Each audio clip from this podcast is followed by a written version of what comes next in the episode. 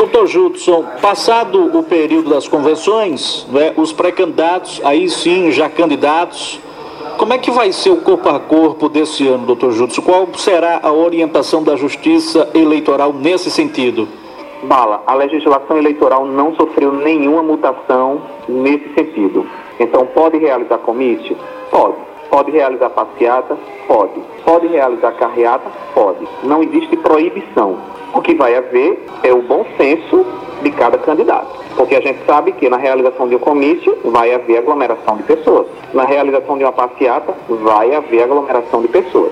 Até que ponto vale a pena um candidato expor os seus eleitores a isso? Porque, afinal de contas, é importante que todos cheguem vivos até o dia 15 de novembro, que é o dia da eleição. Então, se ele tem eleitores que vão se contaminar num evento público desse, quem mais será prejudicado é o próprio candidato, porque ele seguramente não terá assegurado para o dia da eleição o número de eleitores suficientes que possam elegê-lo. Porque se as pessoas estiverem doentes, elas não poderão ir para os locais de votação. E se morrerem, são eleitores a menos. Então, isso aí vai depender muito do bom senso de cada candidato.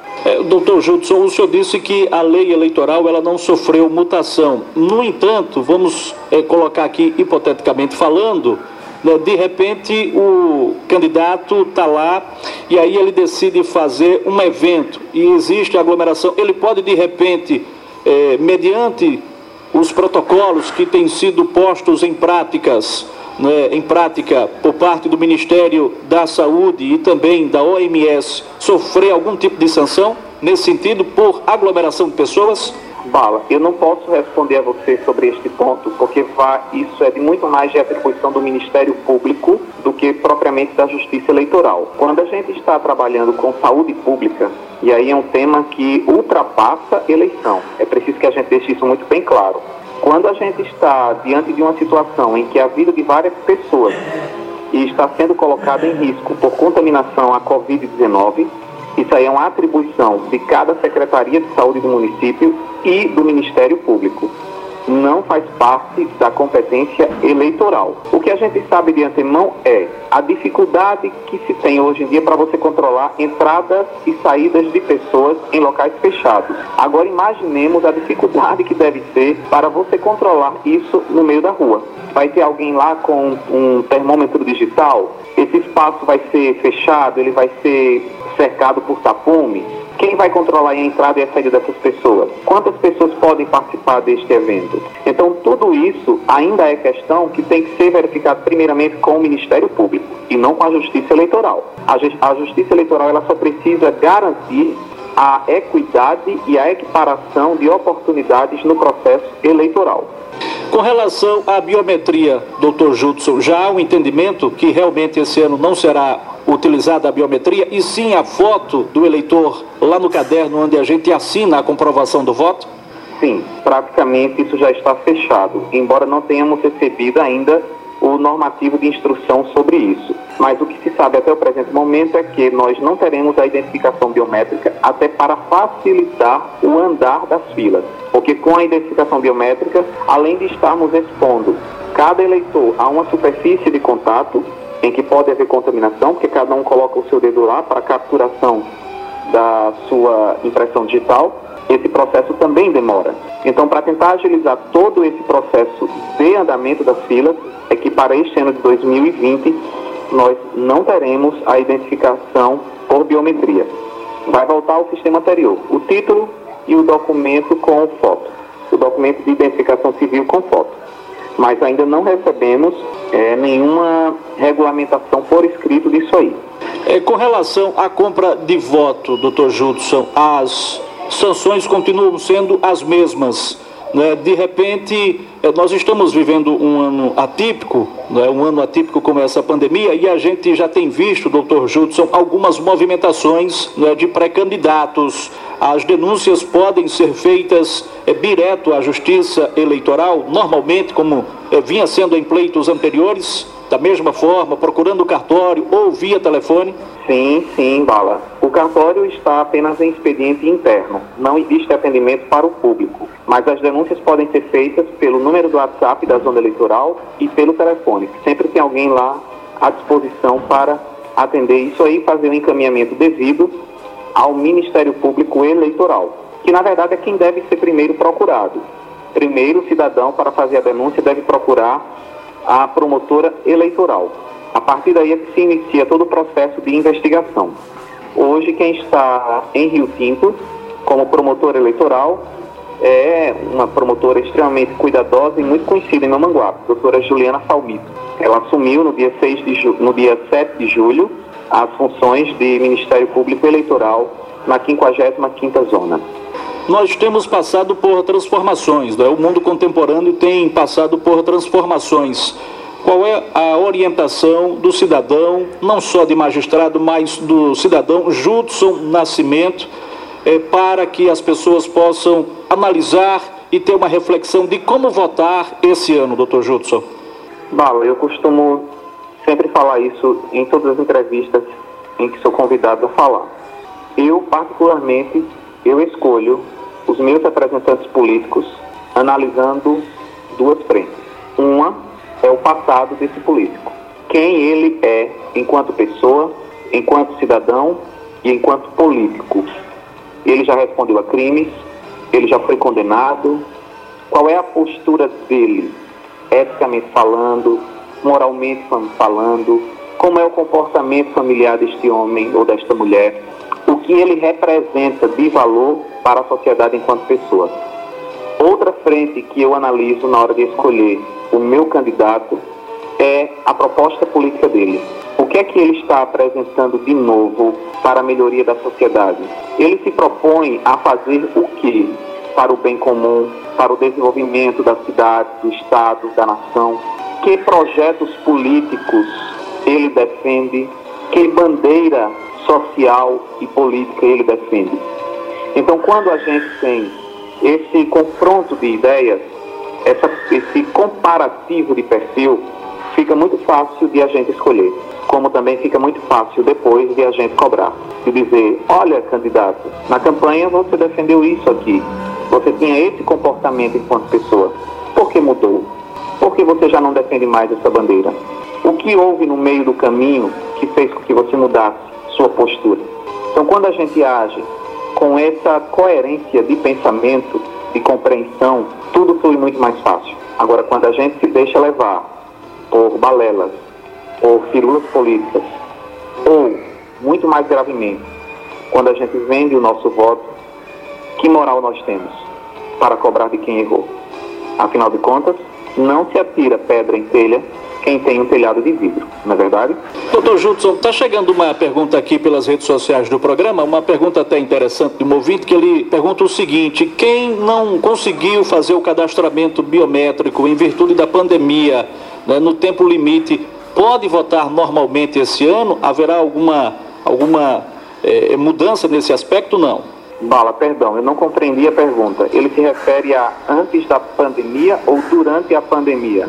Acredito que durante a pandemia. Durante não tem problema nenhum, porque o sistema ELO do TSE, ele informa normalmente esse dado para a zona. Agora, quem não fez a biometria antes da pandemia teve o seu título cancelado e, consequentemente, não poderá votar.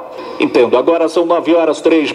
Com 9h03, nós estamos entrevistando o juiz da Comarca de Rio Tinto, o doutor Judson Kildere Nascimento, que também é o juiz eleitoral, né, daquela comarca.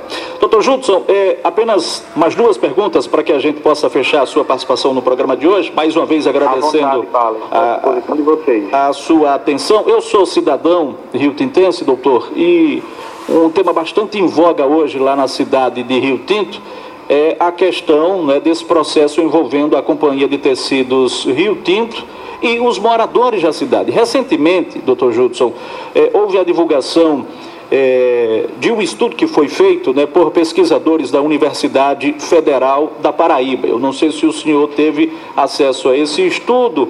E eu queria, doutor Judson, quanto cidadão rio-tintense, não só como profissional aqui de imprensa, formador de opinião, saber em até que pé anda esse processo, quais são as novidades desse processo para que a população possa ficar informada sobre a situação das casas, digamos assim, como é bem debatido lá na cidade de Rio Tinto, fugindo agora um pouco do quesito eleitoral, mas é um assunto bastante em voga hoje na população rio-tintense, doutor Judson.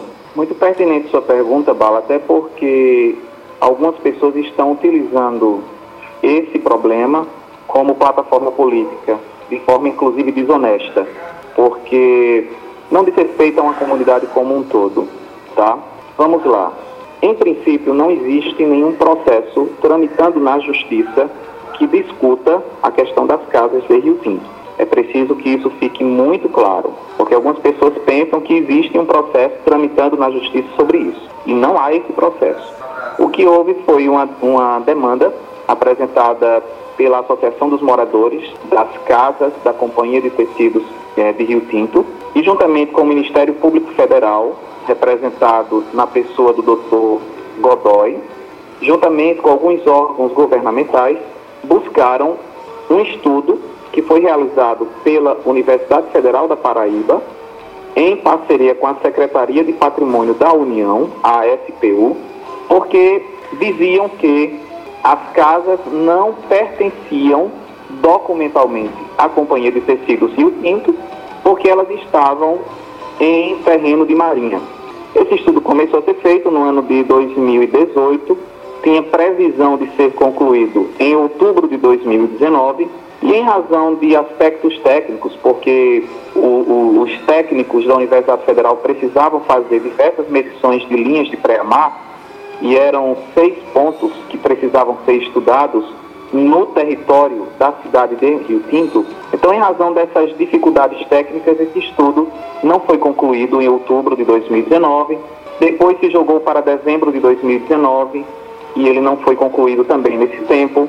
E como nunca a Associação de Moradores, nem o Ministério Público Federal me apresentou qualquer prospecto desse estudo, eu mesmo fui buscar as informações sobre isso e consegui, em meados do ano passado, por volta de julho de 2019, eu consegui um relatório parcial desse estudo dos terrenos de marinha. E naquela época eu me reuni com o presidente da Associação de Moradores, juntamente com o pároco da cidade, que até então era o padre Isaías, e mostrei a eles o que eu tinha conseguido. Na metade do ano de 2019, o estudo já tinha concluído 50% de sua análise. Dos 6 pontos que deveriam ser estudados, 3 já tinham sido concluídos e mostravam que a cidade de Rio Tinto não estava em terreno de marinha.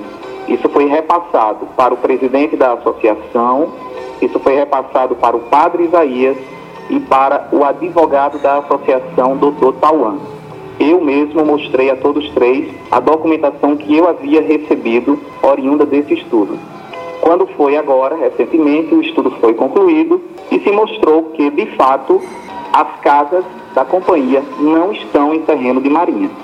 Portanto, o título de domínio dessas casas é da Companhia de Tecidos Rio Tinto. Na comarca de Rio Tinto, nós temos apenas 2 processos de despejo que foram ajuizados com base na lei do inquilinato, a Lei 8.245 de 1990.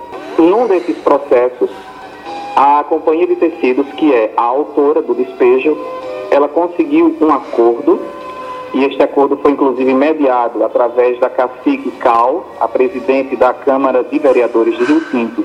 E o outro processo diz respeito à rádio comunitária, em que na semana passada eu deferi um liminar com base no que disciplina a lei do inquilinato, para que a rádio, no prazo de 15 dias, pague o débito dela, os aluguéis que estão atrasados, ou então desocupe o imóvel. Então nós temos apenas esses 2 processos tramitando na comarca. Tá certo? Muita gente especula dizendo que existe uma demanda enorme, que a cidade toda vai ser despejada, e eu quero tranquilizar a população dizendo que isso não é verdade. Absolutamente isso não é verdade. Algumas pessoas estão utilizando isso para fazer sua projeção política de forma maliciosa e enganando a população. Eu quero frisar bastante isso. Dr. Judson, qual é a orientação? Lógico, e aí o senhor vai dentro, não é, da ética, do juiz da cidade, da comarca. Qual é a orientação que o senhor dá à população não é, mediante a pessoas, moradores que deixaram de pagar seus aluguéis e de repente podem passar por um constrangimento como esse?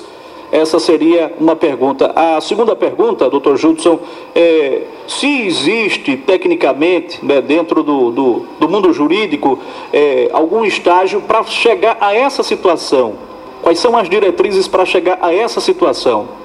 Vamos lá, respondendo a primeira parte de sua pergunta. Como magistrado, eu não posso falar daquilo que vai de encontro à lei. Eu tenho que falar sempre o que está de acordo com a lei. Se você é locatário de um imóvel, Bala, você sabe que tem a obrigação de pagar o seu aluguel. Você sabe quem é o dono da casa, você tem um contrato de locação assinado e você sabe que é sua obrigação como inquilino de pagar seus aluguéis mensalmente.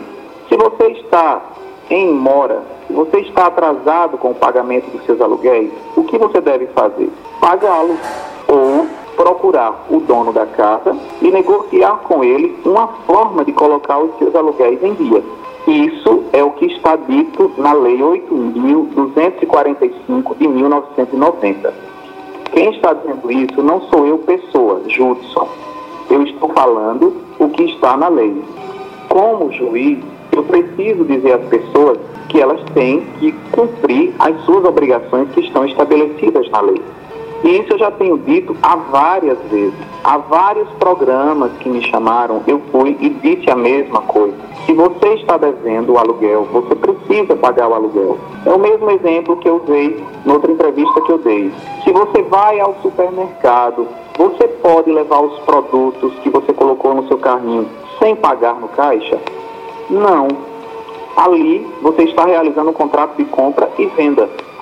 Com os aluguéis, é a mesma coisa, só que você está fazendo outro tipo de contrato, que é o contrato de locação de bem imóvel para residência. Então, dizer ao povo que não pague os aluguéis, a casa vai ser sua, vou libertá-los do pagamento do aluguel, isso não é verdade. Isso, inclusive, contraria toda a lei, contraria o ordenamento jurídico.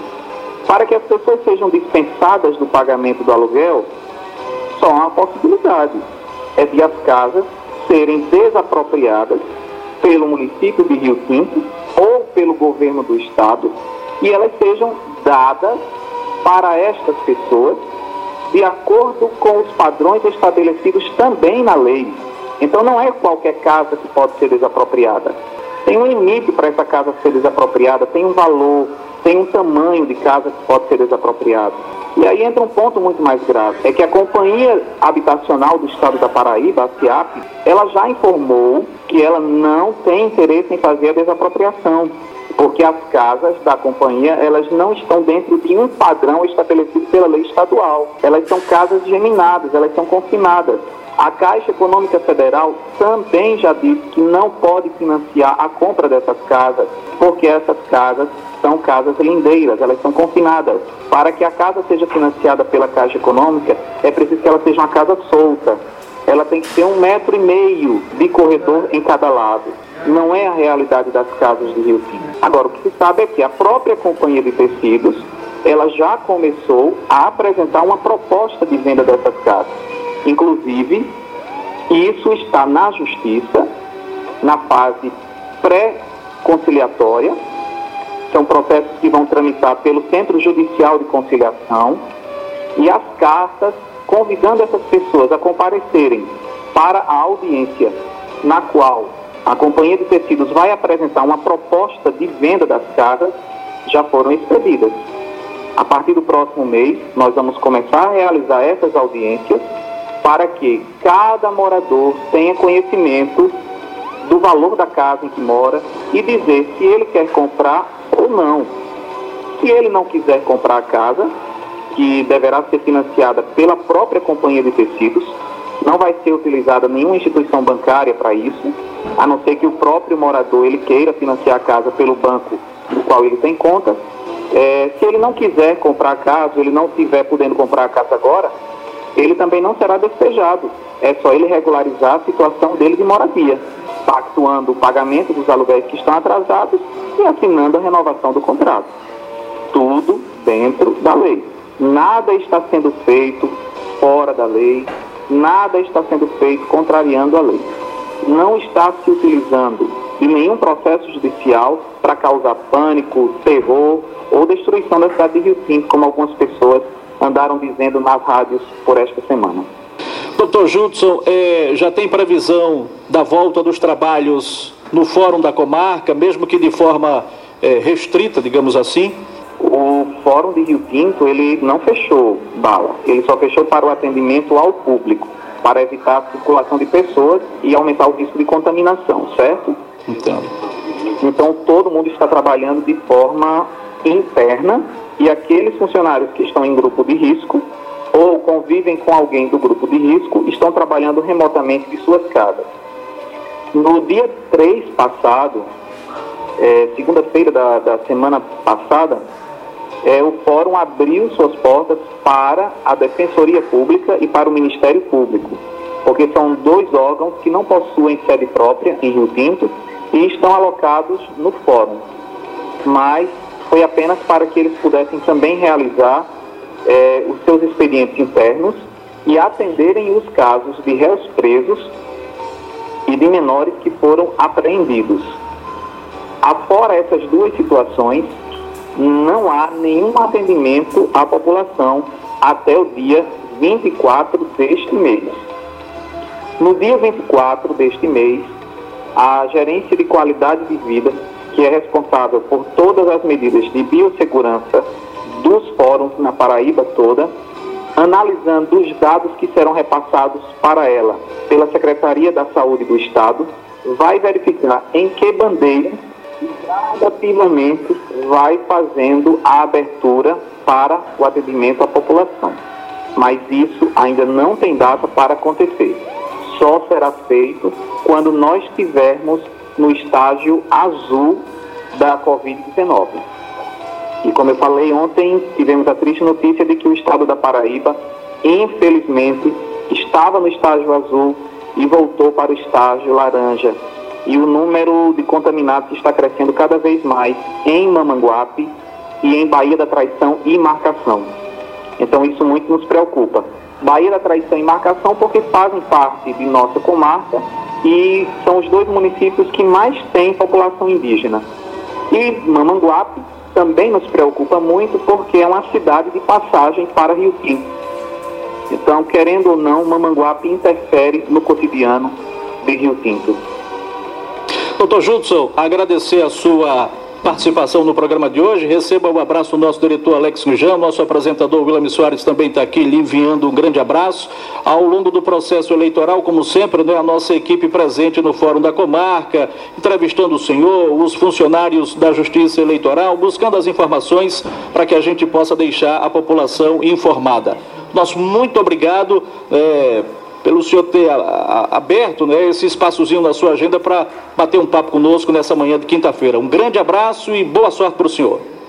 Muito obrigado, Bala. Um bom dia, bom trabalho para você, para o Willam, Alex, para todos que fazem esta rádio com responsabilidade e seriedade. Parabéns pelo trabalho de vocês. É definitivamente um trabalho de informação responsável que merece nosso elogio. Um abraço a todos. Muito obrigado. Está aí o doutor Judson Kildere Nascimento, que é o juiz da comarca Williams, lá da cidade de Rio Tinto, participando do Rádio Repórter nesta quinta-feira, trazendo as informações do âmbito das eleições 2020. Algumas dúvidas, está tudo ainda muito, digamos que subjetivo, para o pleito desse ano, em virtude dessa pandemia, e conversou conosco sobre a situação das casas aí na cidade de Rio Tinto, que é um assunto que está bastante em voga. Willam, se não se fala em outra coisa, você vai na padaria, você vai no mercadinho, você vai na praça de táxi, não se fala. Mas vai parar, porque fulano, beltrano, não. Foi o juiz da comarca que tranquilizou a população. Verdade, verdade. Que disse que não tem essa história de que vai ter despejo em massa e etc., como ele mesmo disse que algumas pessoas estão pregando por aí. Portanto, a população do Rio Tinto pode ficar tranquila, pelo que eu entendi. Quem tiver com problemas aí com seus aluguéis é procurar uma forma de resolver, não é isso? Isso. E tudo certo e a vida continua. Pronto. E ele está para interpretar ali? Exatamente. Pronto. 9h20, a gente volta já já. Credibilidade na notícia. Política. O ex-governador da Paraíba. Os fatos policiais. Esse elemento. Esporte. E a utilidade pública. Rádio Repórter. Jornalismo vibrante.